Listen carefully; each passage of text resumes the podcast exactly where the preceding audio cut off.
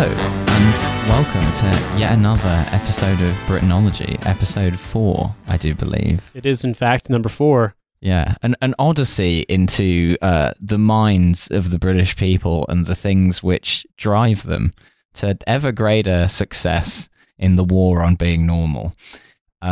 This week, as ever, I'm joined by my loyal co-host, Nate Bethay. Hello, it's wonderful to be back. We're having a banner week in Britain. Normal things are happening, but some of them, I feel, are informed by a deep psychosis for everyone over, let's say, the age of 55 in Britain, who thinks they personally fought in World War II, even though to be a World War II veteran at this point, you probably got to be in your 90s. Yeah. I mean, they've inhaled enough leaded petrol fumes in their childhood that they really believe they fought in World War II. And in a way, that's all that matters. So we're going to talk, and Milo's going to lead this, but we're going to talk about a particularly cursed decade in the history of the United Kingdom, which is the 1970s. Yeah. If you know anything about the history of the 1970s, in the world, you have two big problems. You've got the oil crisis in 1973 and in 1979. You also have the British currency was devalued in the late 60s, and inflation started to run rampant when the Bretton Woods system was introduced, basically when countries went off the gold standard. Now, this is not a gold standard podcast. However, Britain had some particularly cursed responses to inflation and to the oil crises. And this was marked by the Winter of Discontent, a 6-week period of industrial action in the late 70s that everyone is convinced was 10 times worse than it was and that they all personally lived through, even though they probably did not. Mm. Milo, you told me once that your parents both will never vote Labour because of the Winter of Discontent, because it's so ingrained and people are convinced that bodies... It's part of what radicalized the boomers. Yeah, 100%. People are convinced that bodies were piling up in the streets when there was a gravedigger strike in like Merseyside that lasted for 2 weeks, but everyone's convinced that bodies were piling up in the street around the entire country, which is not in fact the case. So that was just because of the craze. Yeah, exactly. Because in those days, you could do a murder without the fucking political correctness brigade saying, you can't concrete a body into the M40. See, in 1970... you had the initial episodes of Monty Python. By 1979, you had Dave Courtney in his sword fight in a Chinese restaurant. Exactly. It was a very powerful decade in the early 70s. Early Hong Kong cinema has nothing on the life of Dave Courtney. Exactly. In the early 70s, you have the 3-day work week. Crouching Tiger, Hidden Geezer.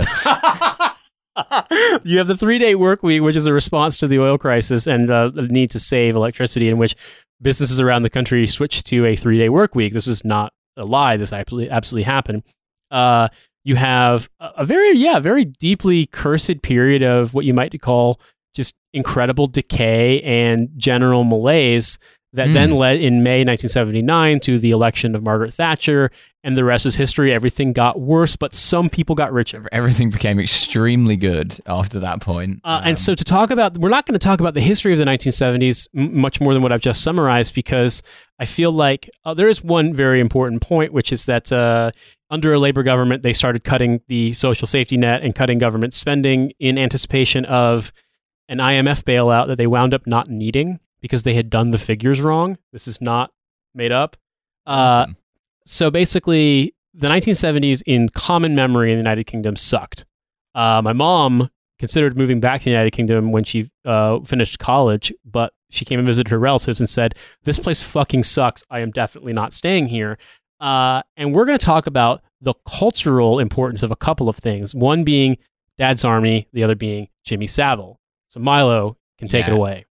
So I'm tentatively calling this that 70s episode, because I feel like what we're going to do is we're going to try and explain like something about Britain through the kind of the cultural mores, and more than that, the personalities that emerged from the 1970s, because I think that a lot of people have a lot of fascination with like the peculiarities of like British cultural affects and indeed the celebrities that the 70s spawned, and it's worth exploring, right? I think for me the most important thing that you can possibly understand about Britain in the 1970s is that you could buy 7 pints of beer in a paint tin, and once you know that, I feel like everything else makes a lot more sense. I one time out of curiosity watched a video of British advertisements from the 1970s that was made into a YouTube compilation. And the best way I can describe it was... Boy, are you drunk driving? Go a bit slower, mate. Every single one was about drunk driving. And it was just drunk driving in Scotland, drunk driving in the North, drunk driving in the England.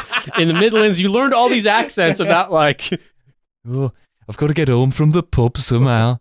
I'm a bit pissed. Go a bit slower, mate. Don't crash your fucking car. Ozzy Osbourne, yeah. Taking it away. Sharon, I'm drunk. I've got to drive the natural Sharon. Sharon, you gotta buy the Ford Cortina, Sharon. I need to sober up, Sharon. I've got to have a bat. Yeah, I mean, so I feel like it, at the end of the you had a prime minister who went slowly more insane and was convinced that MI5 was trying to overthrow him. Turned out he was right. This is Harold Wilson in his second premiership. You had a prime minister, a Tory prime minister, who was elected, and it's strongly suggested that he had some, let's say, upper class English problems, aka noncing. That has never been confirmed, but there have been a significant number of rumors about Ted Heath. They didn't have the VAR technology then, so there could be no VAR decision. You had a prime minister who was famously at like some kind of, I think, a Commonwealth conference in like somewhere in the West Indies during shit getting really, really bad in the 1970s. And he came back basically sunburned as fuck, because no British man of a certain age will ever wear sunscreen. Right. And basically, which British don't do blackface, we do redface. Exactly. That's why every British guy you meet abroad has no sunglasses and no sunscreen. But long story short, you went from the sort of white hot heat of technology proposed by Harold Wilson in the 1960s too. By 1979, people were like, oh yeah, Britain's going to get downgraded to a developing country status if this shit continues on. So a lot of things happened. It was weird and bad, but I think Milo's point is really trenchant here. It's the decade that radicalized the boomers, and we are now paying the price, and will until all of them are gone. Yeah, there's nothing that can be done with that generation, honestly. So another quick hit before we really get into the meat of the 1970s. Is you need to understand something from 2011, ye olde 2011, when Priti Patel was like, bring back hanging. We all remember 2011. Taio Cruz was in the charts. 2011. So in 2011, the Metropolitan Police launched this thing they called Operation Yew Tree, which is basically may as well have been called Operation Catch the 1970s Nonces, and it's a really weird bit of police history in the UK, because they basically uncovered a lot of like really shocking, just like child abuse that had been going on amongst like really famous people who've been like famous for a long time and are at kind of very establishment levels in like the British media class. But they also arrested a fuckload of people who literally did absolutely nothing.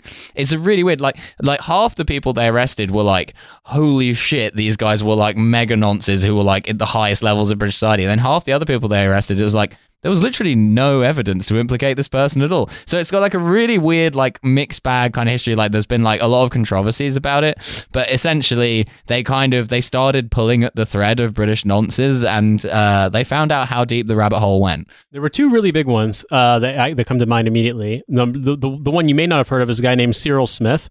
He was a Liberal MP for the Liberal Party before they became the SDP-LP and then now the Liberal Democrats. It was then later, if I'm not mistaken, a Liberal Party lord. Yes, before they invented the Swin Zone. Yeah, exactly. Before Skills Wallets and massacring squirrels, there was Cyril Smith, who was like 550 pounds. I might be exaggerating, but not that much. He literally weighed like 400 pounds. He was a beast of a man. He was huge. He was a thick boy. He'd tear you to shreds. He was an MP from Rochdale, which is... Joe Rogan nonce podcast. Jesus Christ. Rochdale is what, like kind of nearest to Liverpool, isn't it?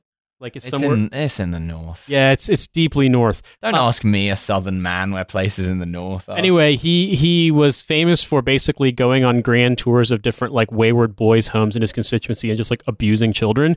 And this was all known to everyone. However, much like the next person I will bring up, this was known to everyone and then only became public once he was already dead.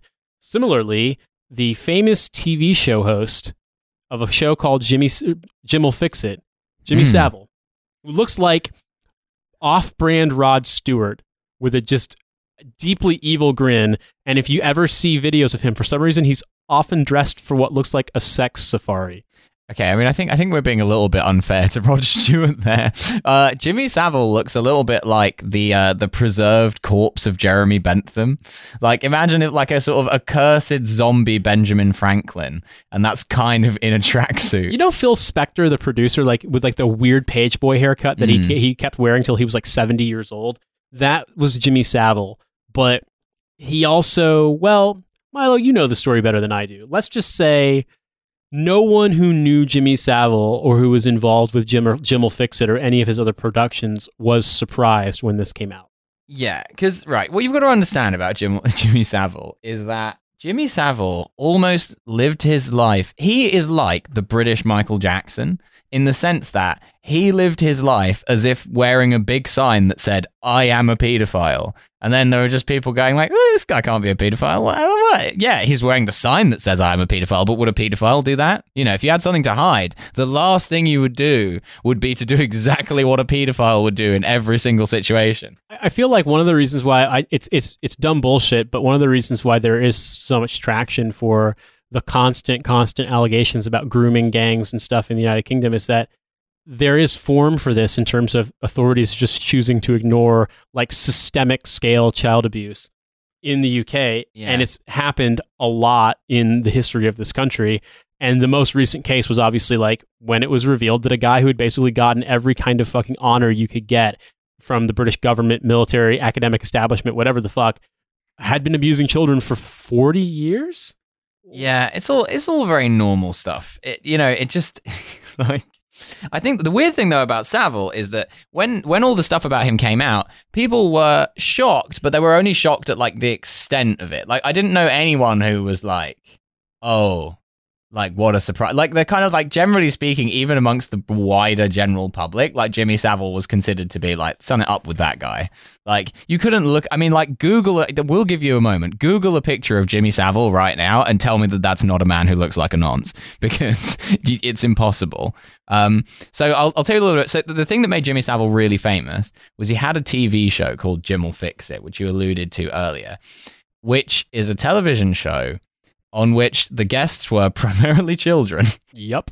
And he would make their wishes come true. I'm now going to read a section from the show's Wikipedia page and, just react however you feel.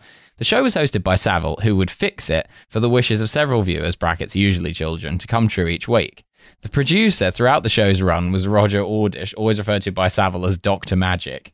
The standard format was that the viewer's letter, which described their wish, would be shown on the screen and read out loud, initially by Savile, but in later series by the viewer himself as a voiceover in the studio. Savile would then introduce the fix, which would either have been pre-filmed on location or take place live in the studio. At the end, the viewer would join Savile to be congratulated and presented with a large medal with the words, Jim fixed it for me, engraved on it. Occasionally, other people featured in the Fix It.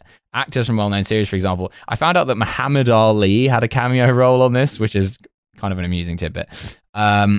Anyway, Savile himself played no part in the filming or recording of the Fix It unless specifically requested as part of the letter writer's wish. Some children apparently thought that Savile's first name was Jim'll, so some letters shown on the program started with Dear Jim'll. My favourite detail is this part. Early series saw Savile distributing medals from a magic chair, which concealed the medals in a variety of compartments. And he would like often have like the children like sat on his lap and stuff. And he was quite often like wearing a full tracksuit. He was basically he was like an off looking dude. It was weird, yeah. It's one of those things where, how to describe it? Imagine Mr. Rogers, but instead of dressing like conservative grandpa, he dresses like what a guy in the 1970s who's way too old to be dressing this way thinks someone in a disco would wear, and is constantly involved with, I don't know, like a kind of creepy showmanship that you can't hide the creepiness even in the like stage managed and produced part. Of course, there is the sort of, you look at it differently now because you know the story. But what you have to realize above all else, Charles Dickens' voice, what you have to realize is a significant amount as the series went on of the children requesting that Jim'll fix things were sick. They were ill. there was stuff going on with kids who were like, were in hospital.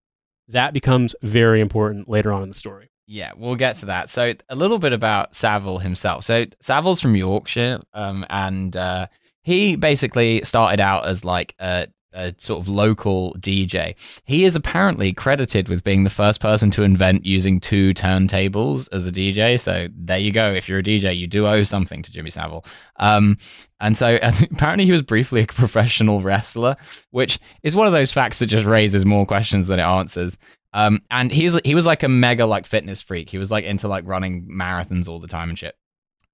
So he basically like kind of worked his way up through DJing, and he hosted Top of the Pops, which was like a show they used to have on TV in Britain, which I think got cancelled in like the mid 2000s, where they would just play. They would have like top 40 artists come and like play their songs like live. They were lip syncing, but like it was. If you know bands from the era, you know, you'll see like live performances of people from places like I've seen, you know, Top of the Pops for like bands all the way up until the early 2000s was the thing, but it was a huge thing in the 80s and 90s for sure. Yeah, I have a vivid memory, like when I was a teenager, of Eminem performing Toy Soldiers on there. So that tells you how late it was. Yeah. We're talking like at least 2006, 2007. I remember seeing Blur on Top of the Pops in a recap, because famously they didn't like the fact that they had to lip sync, so they just all took ecstasy. And so if you watch them, like they aren't lip syncing and their eyes are wider than fuck. So it's a normal British TV show. Awesome. Yeah, just having a fucking a regular day. And so now we get to this important part, right? So during his lifetime, Savile was known for fundraising and supporting charities and hospitals, in particular Stoke Mandeville Hospital in Aylesbury, Leeds General Infirmary, and Broadmoor Hospital in Berkshire.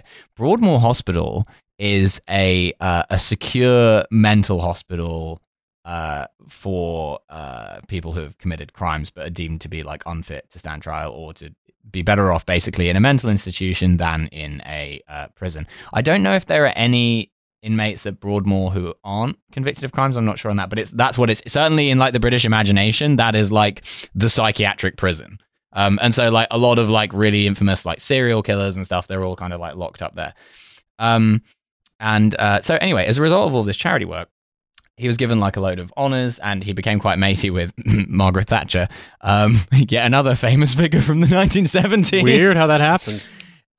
Yes. And, she died, I think, before the Savile thing came out, or slightly after. Yeah. I think she died in 2013, and I think Savile died in maybe 2011, I think. Yeah. So it's kind of circa the same sort of time.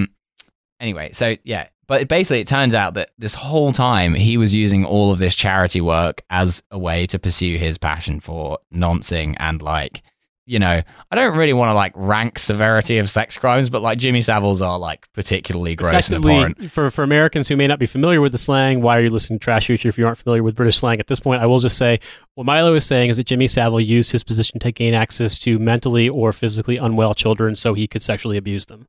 Yeah, and he was doing this like in hospitals and like care homes and the whole thing is like extremely grim. Yeah. And I think that was like the extent to which it was shocking. I think if it had been like him trying it on with some underage girls in his dressing room or something, I don't think people would have been surprised at all. That's the thing that John Peel, it turned out after he died, the BBC DJ had done. He was famous for like being creepy with teenage girls, but John Peel's legacy hasn't been like enshrined in the British consciousness as like, this guy was a fucking creep, because Jimmy Savile's was so much worse.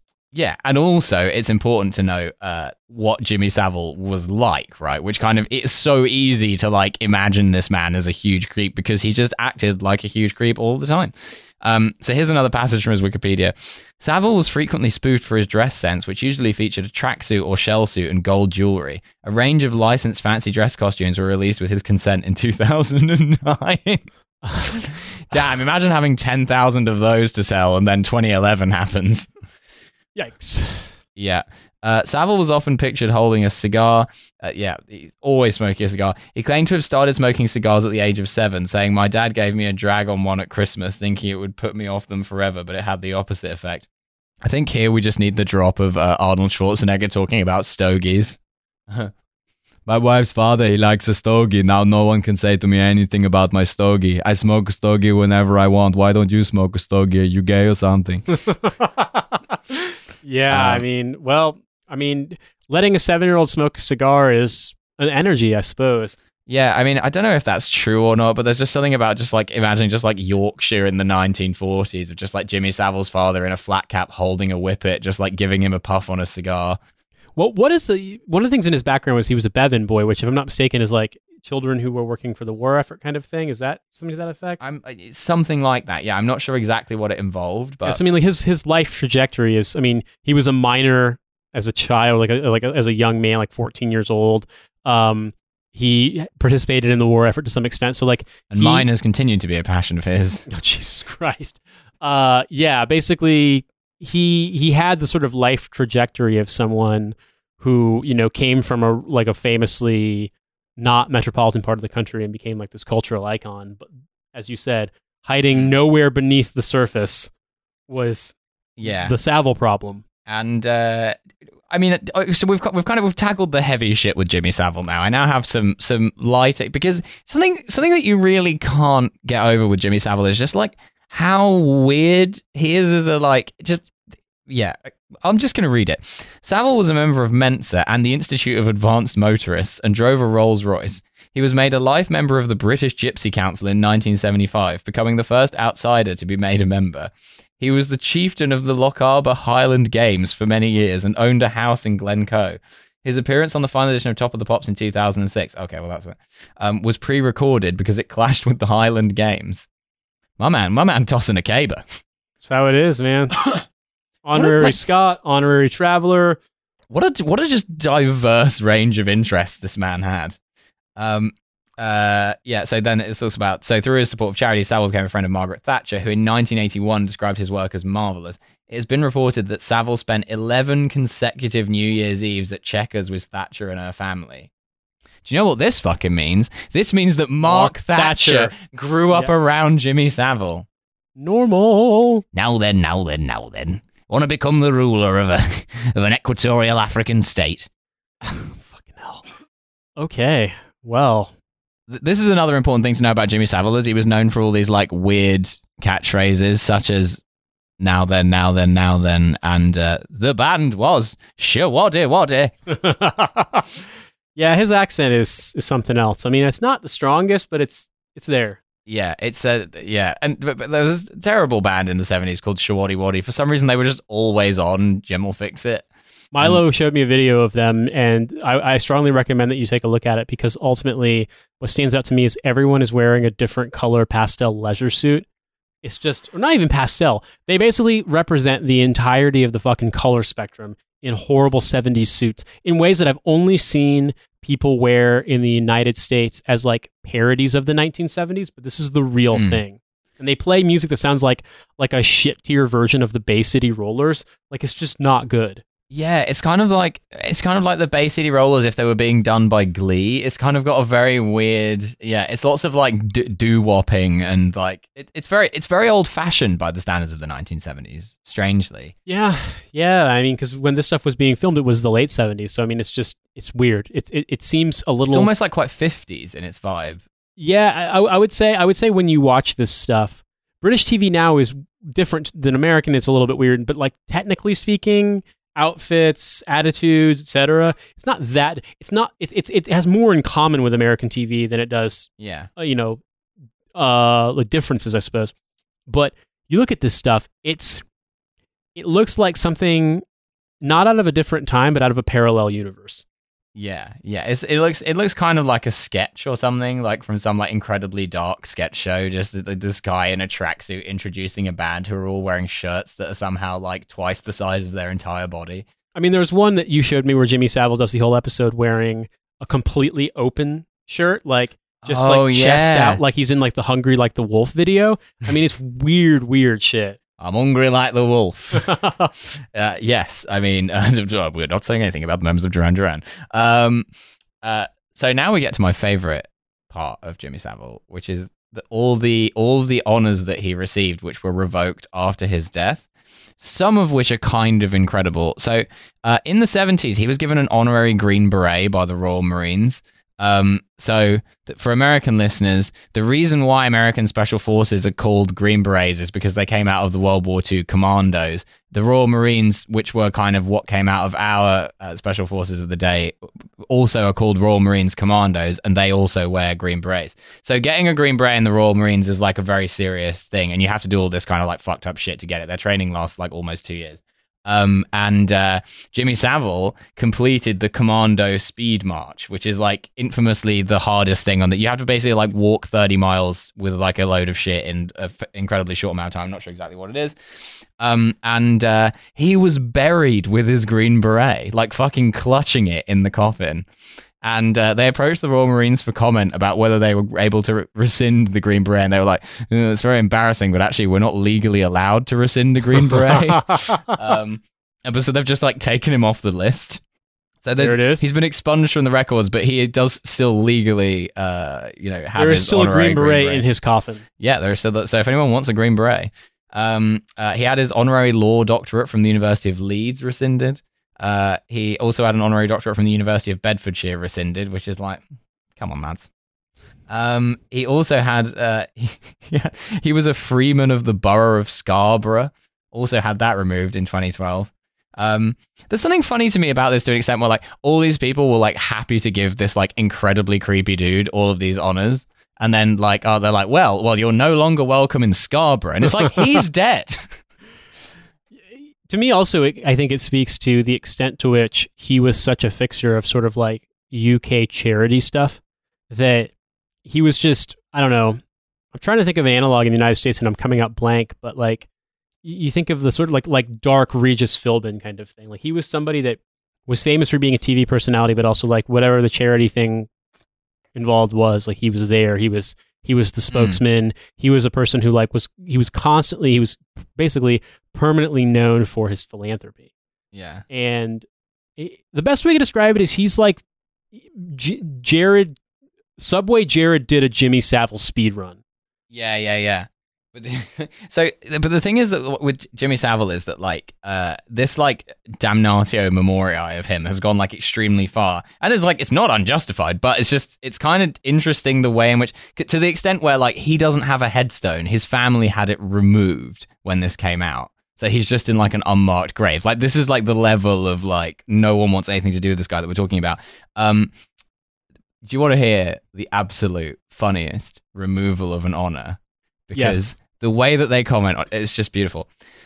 Savile was honoured with a papal knighthood by being made a Knight Commander of the Pontifical Equestrian Order of St. Gregory the Great by Pope John Paul in 1990. After the scandal broke, the Catholic Church in England and Wales asked the Holy See to consider stripping Savile of the honour. In October 2012, Father Federico Lombardi told BBC News, "The Holy See firmly condemns the horrible crimes of sexual abuse of minors, and in light of recent information, this honour should not have been bestowed. As there does not exist any permanent official list of persons who have received papal honours in the past, it is not possible to strike anyone off a list that does not exist. The names of recipients of papal honours do not appear in the Pontifical Yearbook, and the honour expires with the death of the individual." So basically, the Catholic Church said that Jimmy Savile was too much of a nonce for their liking. Yeah.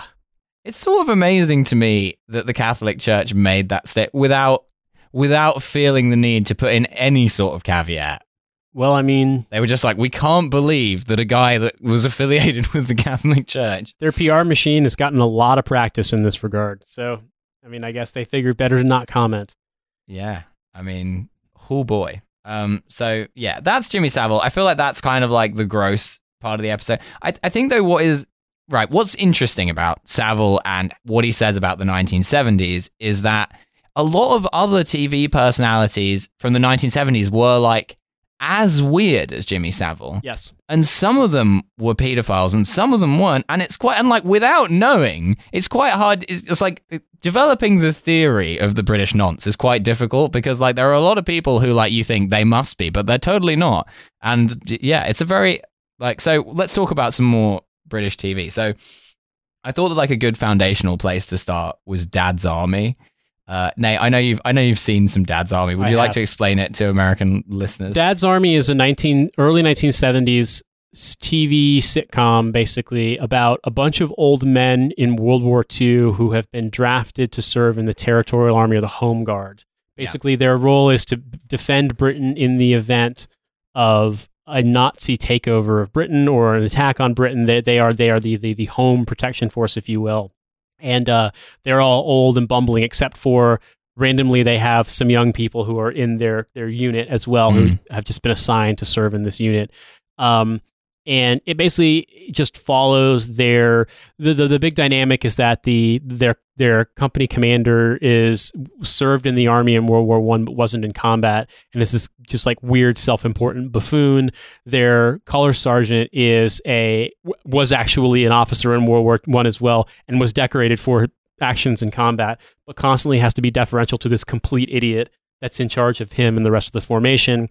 Basically, the whole thing is a metaphor for the entirety of Britain and the way that it works. Exactly. And the thing I would say is that Dad's Army started in the early 70s and ran, I think, like Milo said, into the early 80s. But the thing about it is it's, in a way, I think, instrumental in explaining how everything that Britain does or does not do and does or does not succeed in is always explained through the lens of World War II, even though we're getting to the point where there are very few people left alive who served in the armed forces in World War II.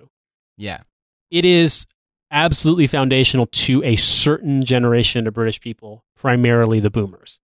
Yeah. And what's interesting about Dad's Army is that it's very much intended as a parody of the absurdity of the kind of people who like think they fought in World War II but didn't, even as early as the 1970s. Like it's a parody of like the absurdity of like the concept of, you know, the Home Guard and we're all in the army sort of thing, when they're just like not at all. They're this kind of rabble of people with like not enough weapons who have absolutely no concept of what would happen if the Germans actually invaded, which is why I linked you to that particular episode, which is where basically a detachment of German some U-boat officers and seamen are picked up by British fishermen after their U-boat sinks, and they're brought to the coastal town where this unit of the Home Guard is based, and the Home Guard has to take them prisoner, but the Home Guard are so incompetent that they end up being taken prisoner by the German prisoners of war, who manage to, by some chicanery, turn their own weapons on them, and the whole thing only gets kind of undone when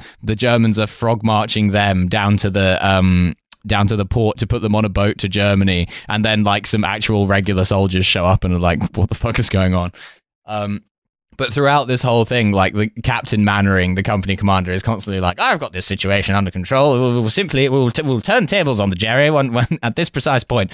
Yeah, and then the only way the tables get turned on them is by just like confusion and things going wrong. And this is sort of like the recurring idea of this is just like they only succeed by just getting lucky at the last moment, which is such a perfect kind of laser point fucking satire of exactly what happened with these people that it's hard to do better almost. I would say that Dad's Army as a show is similar to the American TV show MASH, but MASH used the Korean War as a lens to talk about the war in Vietnam.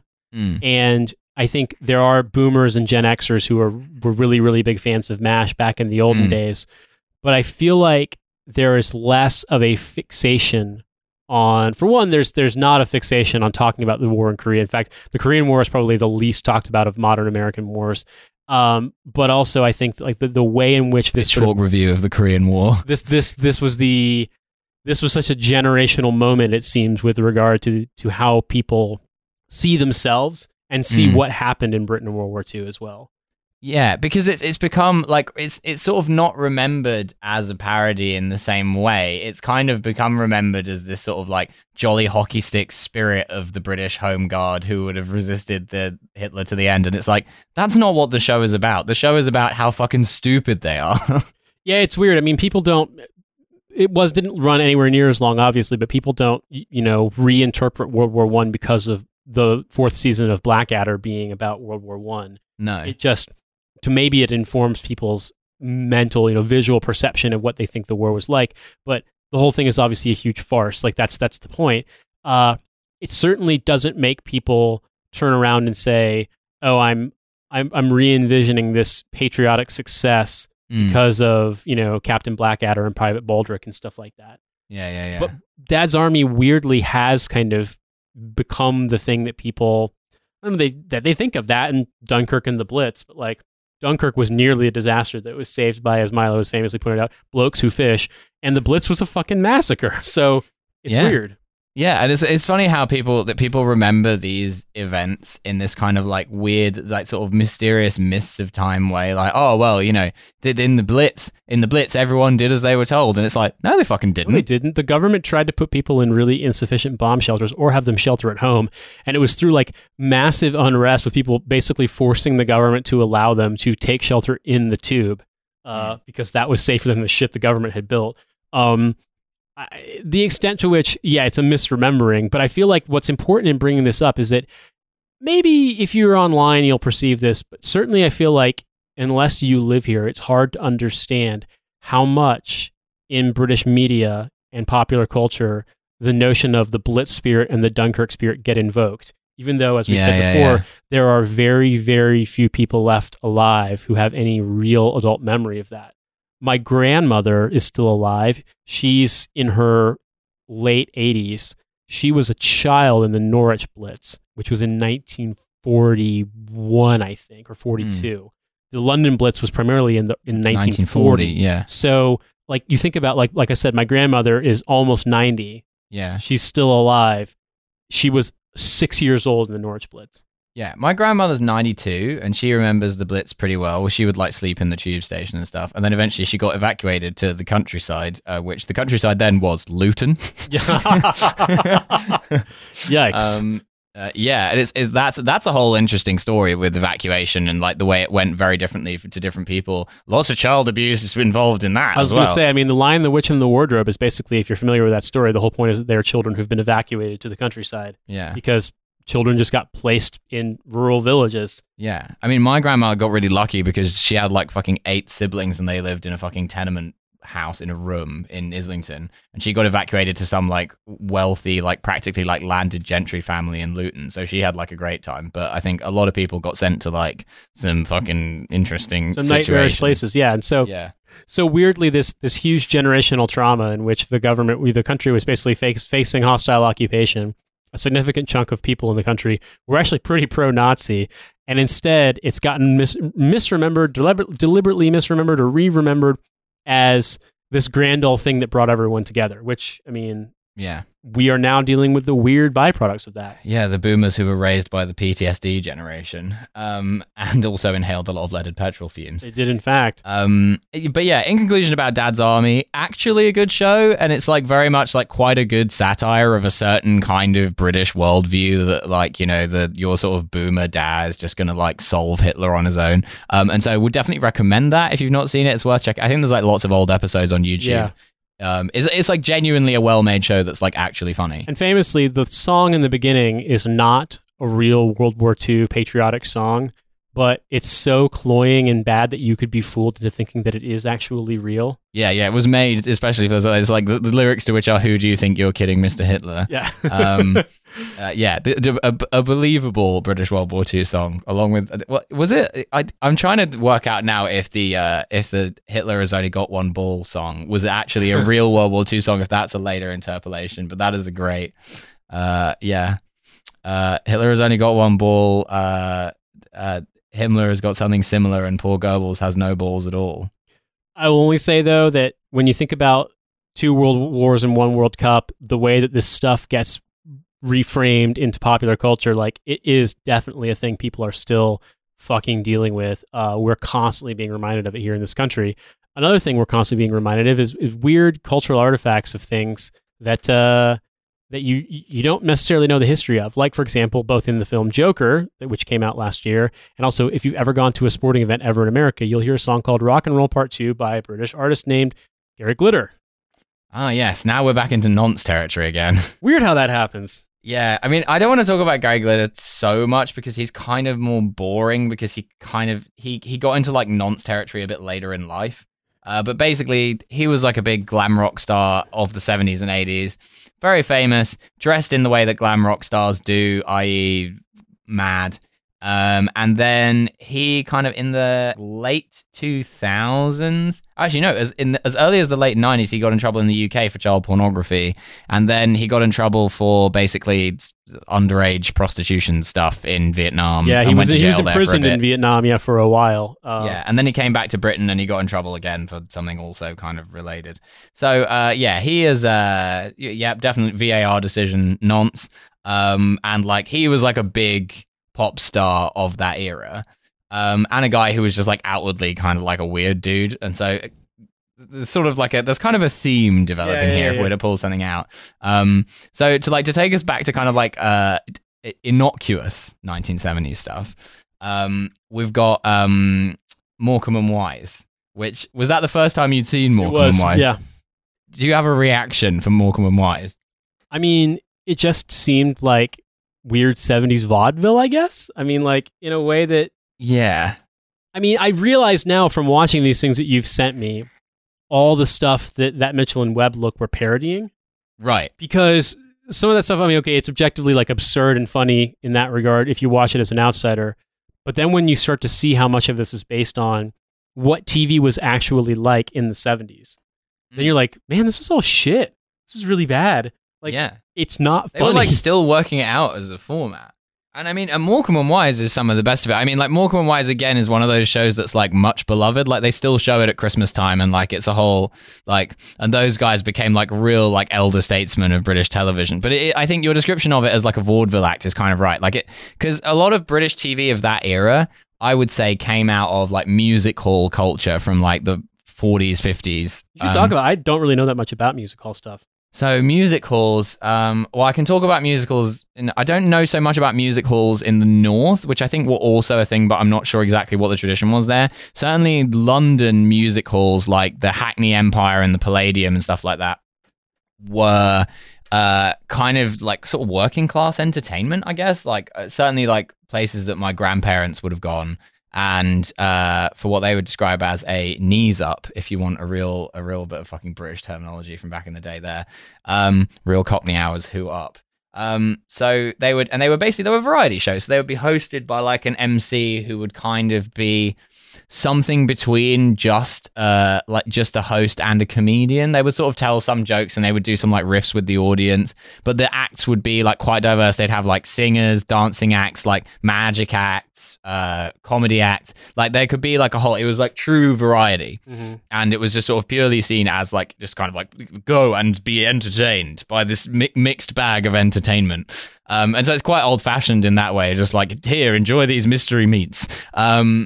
And that was like a huge culture, and that was the thing people went. It was very like, it was kind of cheap and fun sort of entertainment thing for working class people before like television or sort of like mass broadcast entertainment was as much of a thing. Because another important thing to note is that British broadcasting was like exceptionally shit until like the late 1960s, because there were really restrictive rules. Like there was only the BBC, and there were very restrictive rules on what could be on the BBC. Basically everything on the BBC was like, and now for an hour of crochet with Doris Wilders, she's going to be talking about different kinds of sewing other things that women enjoy, so please watch that. Later will be the Remembering the Empire hour. Yes, thank you. That was basically the timbre of like all British broadcasting. Like they didn't have, so now like they introduced Radio 1 in I think the late 1960s or maybe the early 70s, which became huge. And Radio 1 I think is still probably one of the biggest like pop radio stations in the world. And like Radio 1 it's like the flagship BBC radio station, and it plays like top 40 music basically. Yeah.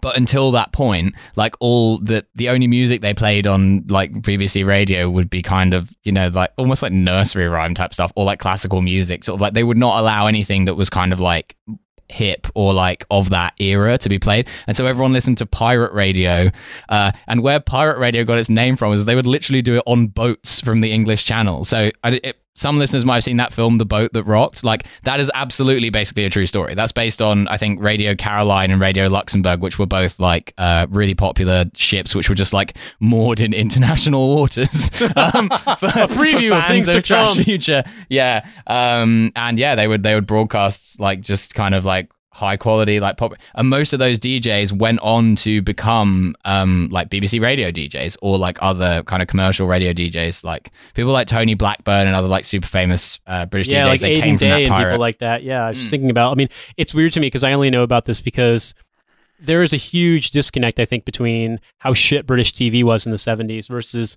British music. A lot of stuff has endured a lot longer.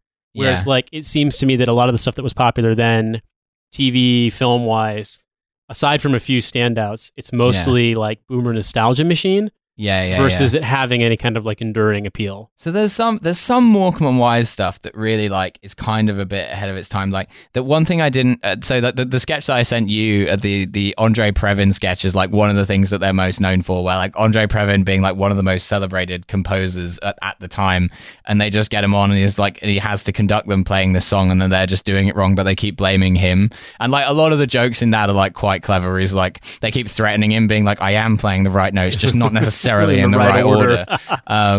And like the way that was like a popular thing they would do is they would get like a really famous celebrity on who would just like play along with being humiliated by them, essentially. It's kind of like a British version of Laugh-In, if you think about it. I mean, you've heard the story. I've not seen it. Laugh-In was it was a TV variety show in America in the 70s, and famously Richard Nixon went on Laugh-In when he was president, I think. Oh, when he was, I have heard about it. He's like, sock it to me? Like, yeah, that's Richard Nixon, yeah, the president.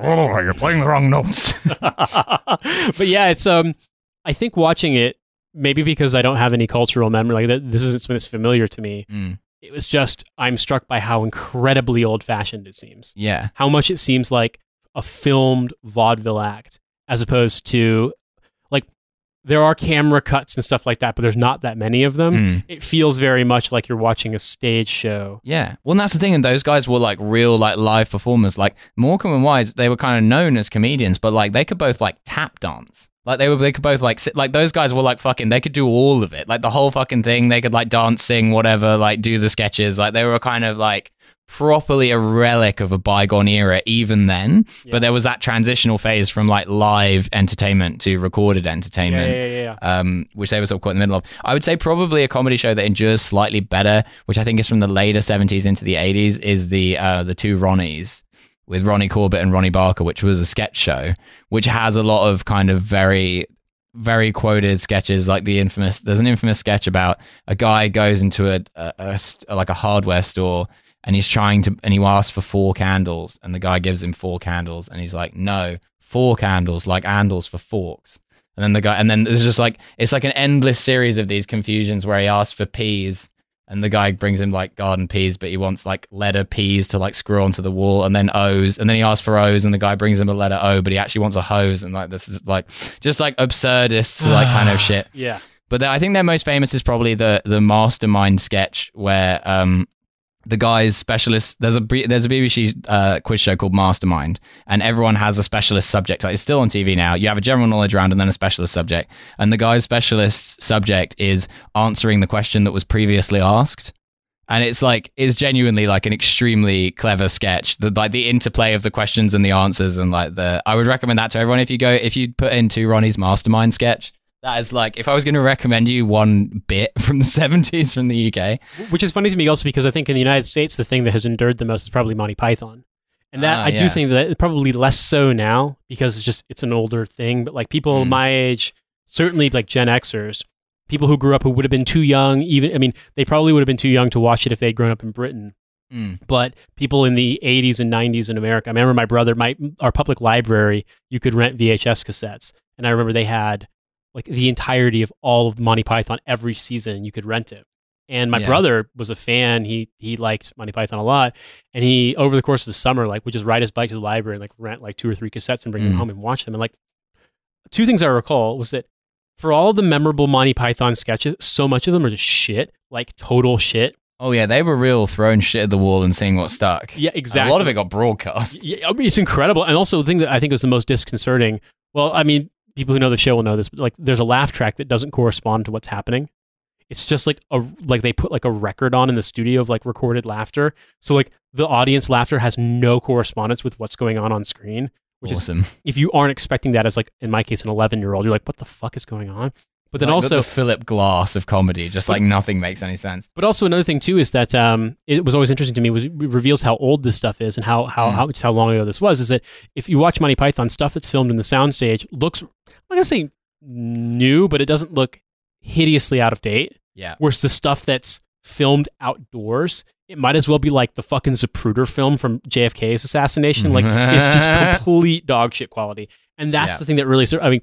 It makes you realize just how, I don't know, like of like a fledgling medium it was, which in America I think people more associate with the 60s, the 50s to some extent, but like TV, most people in America didn't have TVs in the 50s, but the 60s, like that's sort of like the real kind of like fledgling medium of TV, whereas it seems like that decade, that sort of transitional decade happened more so here. Yeah. Well, I mean, you know, in the 60s was when people were just starting to buy a TV off the back of Dave Courtney's van. You know, that was well, when... by the end of the 70s, I mean, you had stuff like I, Claudius and stuff like that, like full on produced TV dramas and things like that. Like I think the 70s was like a real big transitional phase in British television. It's interesting that you bring up Monty Python. I think that Monty Python is like it's a sort of it's a show that a lot of people in Britain like really enjoyed, and it's very like popular, but it hasn't sort of endured in that kind of like cultural institution way that some of these things have. Like I think particularly for that generation, like stuff like Morecambe and Wise and Two Ronnies and things like that is more kind of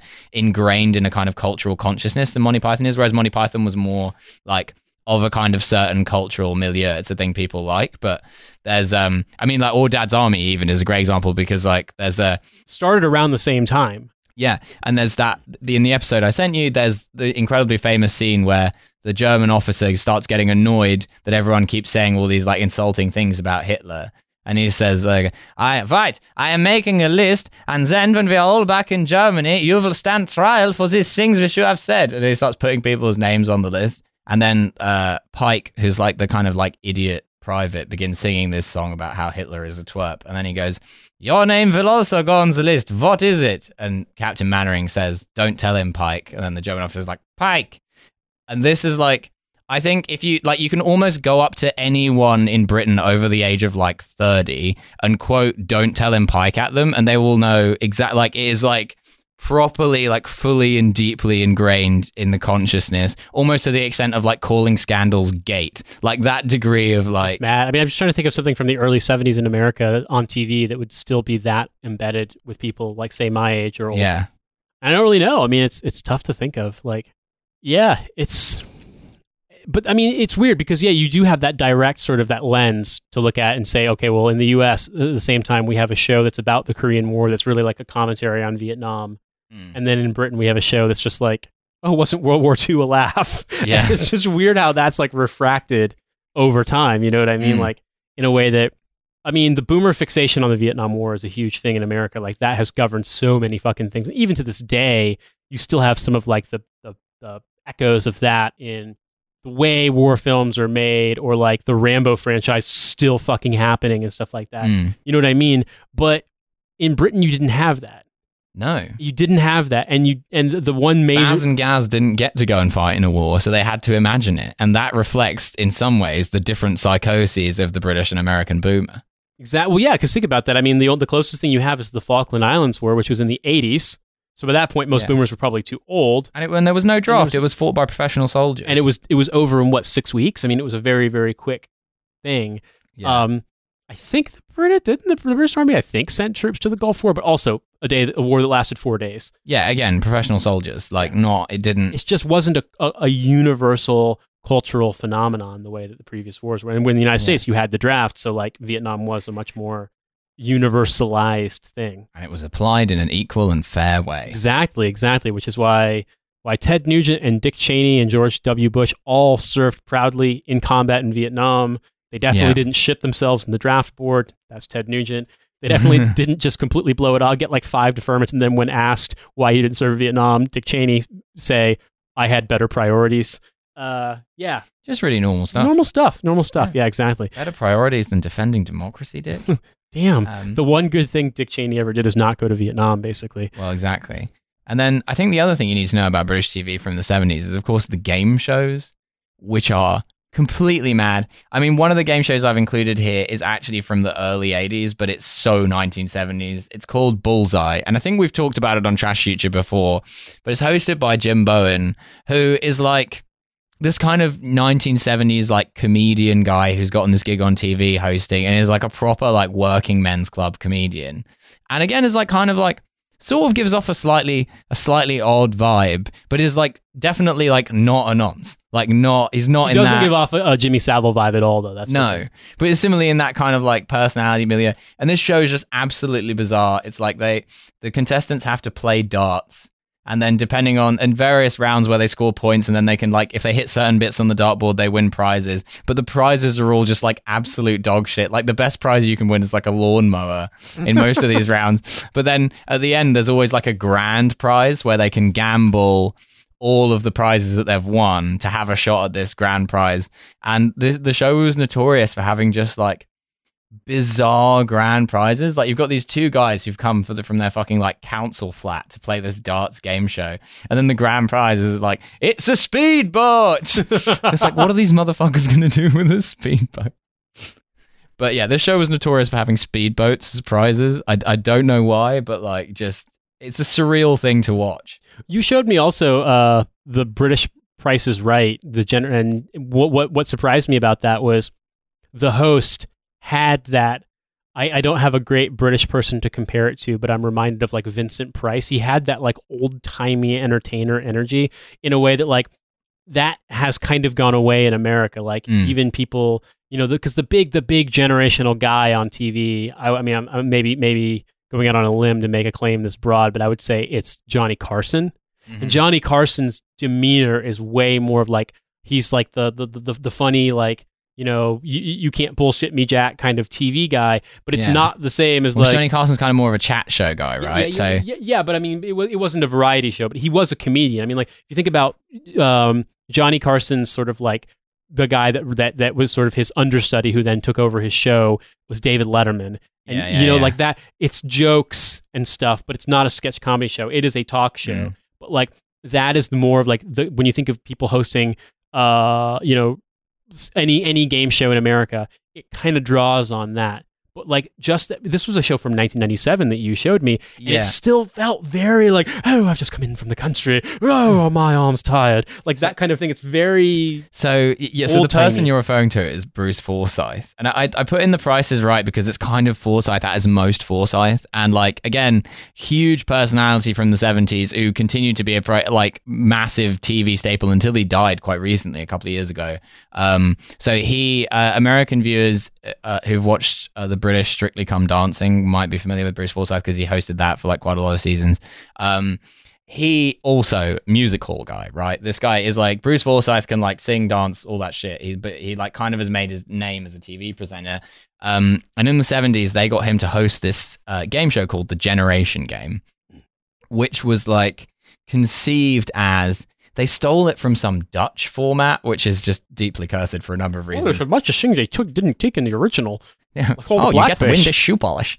But yeah, so that and it's like they play all these like stupid games. They'll get like families on there to compete, and then like the prizes were like deliberately dog shit. I actually listened to this recently, and they were talking about, they had a discussion amongst the presenters, the producers, about the prizes. So they were saying like it's like Saturday night, like primetime TV, and like the stuff you can win is like a toaster. And they were like, and then they said the prizes have to be shit, or the show won't be entertaining enough. And it's like, because the people have to do these stupid things which they will fail to do, and if they're failing to win something like actually good, people will feel too sorry for them, and it won't be funny. And they're like, so they need, the prizes need to be dog shit. That's like an important part of that. So it's like a really like deliberate conceptual point. And the really famous bit about Generation Game is like towards the end of the game, the family that's won, there's a round where one of them has to sit and watch a conveyor belt of prizes, and then they can win all the prizes that they remember. So the conveyor belt, and it's like always just like a cuddly toy, a 6-piece fondue set, and there's like all like just like going past, and you see them like they're sat behind the conveyor belt, and they're like looking directly into the camera, and it's like deeply, again, it feels like someone's come up with it for a sketch about 1970s television, and yet it's completely real. It's incredible. I mean, there really is. I do feel like The reason I know what I know about Britain in the 70s is just because I've read a couple of books about it, because it is a subject matter that, like, it's this pivotal moment. Like, it goes from, you know, you have effectively like a post-war consensus to Thatcherism. You know, in the beginning of the decade, you start with like a Tory prime minister who's basically like, we're going to have more funding for the NHS, you know, to by the end, you have Thatcher who's just like, you know, what if we do Pinochet, but in Britain? Like, weird how that works. And it's, there is such a change, but also I feel like it's such a foundational thing. And every time you hear British celebrities or British, you know, comedians, actors, TV people, they always talk about how everything was so bad in the 70s. And I feel like this echoes because so much of what we saw, you know, leading up to the grand defeat that we experienced, or not grand defeat, the total dog shit fucking defeat we experienced at the end of the election last year. The big hark and cry was basically Jeremy Corbyn wants to take Britain back to the 70s. And you have to understand that in the boomer imagination, that is bad. Yeah, you're going to have to be guessing cuddly toys off a fucking conveyor belt. Exactly. The best you can hope for is a fondue set, mate. You might win a speedboat, but you'll have nowhere to sail it. Yeah. And the irony is that Britain was actually pretty good in the 70s. Yeah. Income inequality reached its lowest point post-war in Britain in like 1976. Yeah. Like pretty much anyone could get social housing. Like it was a reasonably good time to be British. And if you couldn't get social housing, housing didn't cost that much money. Yeah. I mean, as a multiplier of average earnings, it was like... The big thing was inflation. But the thing about it was, is that inflation doesn't really affect people when it, I mean, it affects people in terms of prices, but... Inflation makes it a great time to get a mortgage. Yeah, exactly. But if you're somebody who has a lot of savings, has a lot of like cash investment, or you're somebody who you know is profiting off of that, like it's a bad time. Like if you're the person who's buying and selling products, like yeah, things aren't great. But I mean, obviously, inflation caused problems. But I mean, to give it in consideration, people complain about, you know, mild social democratic policies potentially, like, oh, well, inflation might go up in Britain. Well, inflation basically legally has to stay at 2% or lower in the United Kingdom. In 1978, Jim Callaghan, the Labour Prime Minister, their goal was just keep inflation under 10%. To give you an idea of like how different of a world it was. And what happened was, is there was just a series of industrial actions that led to pay rises, which led to the Winter of Discontent. And basically, if Labour had just called an election in October of 1978, they probably would have won. That was right about the time the North Sea oil and gas money started rolling in. We'd probably live in a country closer to Norway, but instead, like, how to describe the British version of, I don't know, fucking God, Barry Goldwater won the prime ministership, and we now just live in the consequences of that. Yeah. I mean, I think, though, what people have to remember about Thatcher, and amongst other things, is that, like, I don't think Thatcher you can really compare with Barry. I mean, I don't know that much about Barry Goldwater, but I mean, Barry Goldwater was, like, very much an extremist. Whereas, like, Thatcher wasn't really an extremist. Thatcher was just, like, an effective right-wing leader. And, like, Thatcher knew exactly how much she could get away with. Like, Thatcher was, like, way to the left of the current crop of, like, Tory people who are like less maligned than Thatcher in the public consciousness because people remember the things that happened on Thatcher, but like Thatcher was like way more pragmatic than like, you know, your current bunch of Tories. Like Thatcher would have been horrified by the concept of Brexit because Thatcher was like a money person, right? Like Thatcher cared about the trade deals and like that, and that's why she was so successful, because she won the trust and confidence of like a coalition of the British people who were like, oh, this woman's going to make us rich.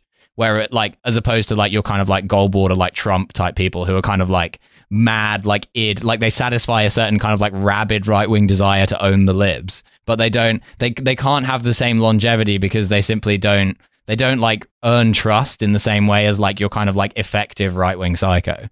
I will say, in Thatcher's first premiership, it was widely understood that it was a massive failure. She was considered incredibly right wing. She was, her becoming the Tory party leader was considered a huge misstep because she was so extreme given the politics of the day.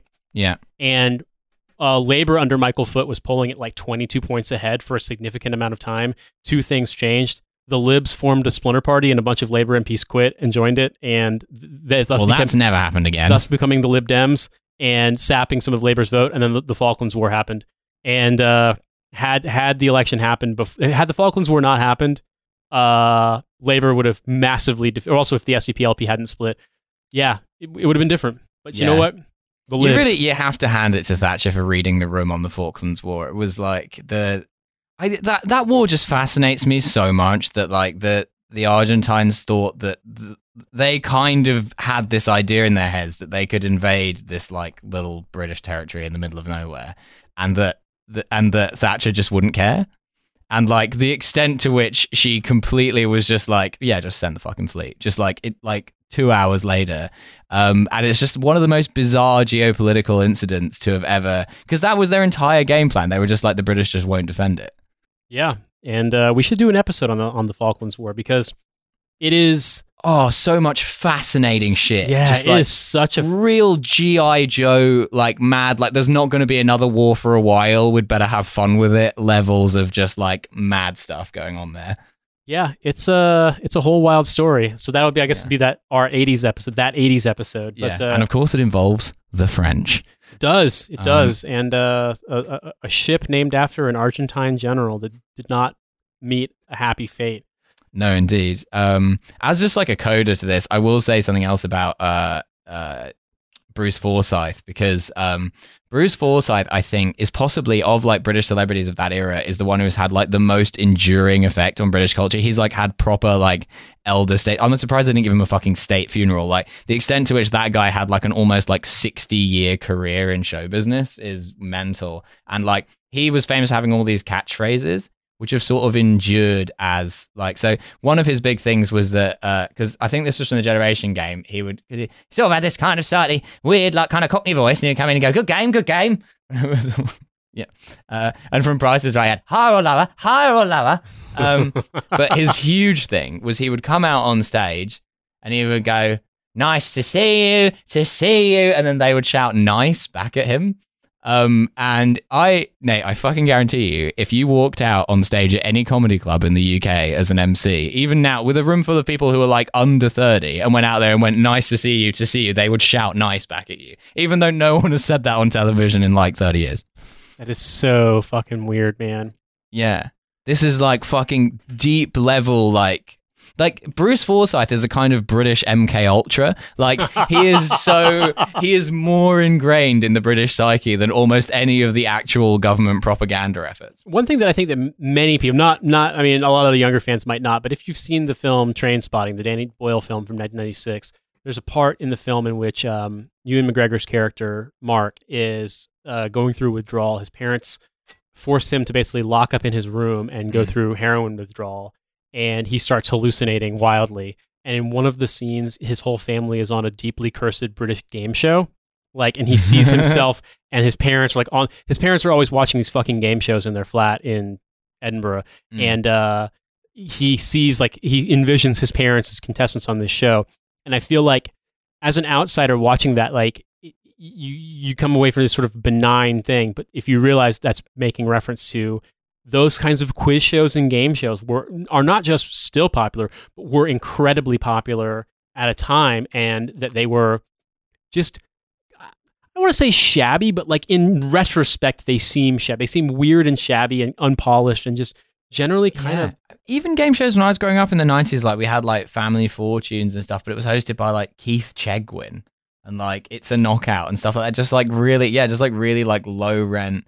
like Chris Evans, the guy who went on to eventually host the like weird soy boy version of Top Gear. He was on a show in the 90s called TGI Friday, and it was just like dog shit. Like when they had that beef fad in the 90s for having, like, in Britain anyway, like really like madcap television, where it would be like, oh, it's a chat show, but there's all this crazy stuff going on. And so they just, all these people in the 90s became really big celebs off the back of just being like simpering morons, but who were like really enthusiastic. And like that is the whole like Chris Evans trajectory. It's just him going like, hey. Do you know what we missed out? We didn't talk about for Britain in the 70s. What? Benny Hill. Oh, Benny Hill. Well, that kind of started earlier, but Benny Hill, I believe, not a nonce, surprisingly.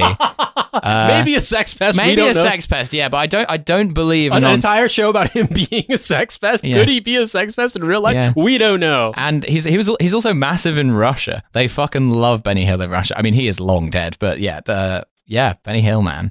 Benny Hill. Another person we missed out is Rolf Harris. a man so Australian he became British. As one does. VAR decision, nonce, very much has gone to jail for noncing. He had a show where he used to, amongst other things, where he used to like paint paintings and then were like really bad and would then like turn to the camera and go, "Can you guess what it is yet?" Another catchphrase that is in jail. He's also credited with inventing a musical instrument called the wobble board. So he was kind of like he was like known for like playing music, but always something weird like the didgeridoo or whatever. And there's one where he just used to get a sheet of metal and just like wobble it into a microphone. Yeah, honestly, Britain in the 1970s, we could do 10 episodes on it, but you only get one. Well, the one thing I'm just gonna say is Google Watney's Party 7. Look at the size of the can. Look at the hand it's being held in and notice, yes, it's the size of a can of paint from the hardware store. It's got 7 pints in it, and you can pour out 7 beers for your friends, or you can drink the whole goddamn thing yourself. Cause you can have exactly 7 friends. Exactly. No more, no less. So it's not sus. Anyway, this has been Britainology. Milo, thank you again for illuminating so much of the history and culture of this bizarre island I've chosen to move to for some reason. Yeah, I mean, thank you, Nate, for indulging me. I would say that it has been nice to see you. Nice! Exactly. Thanks for listening, guys.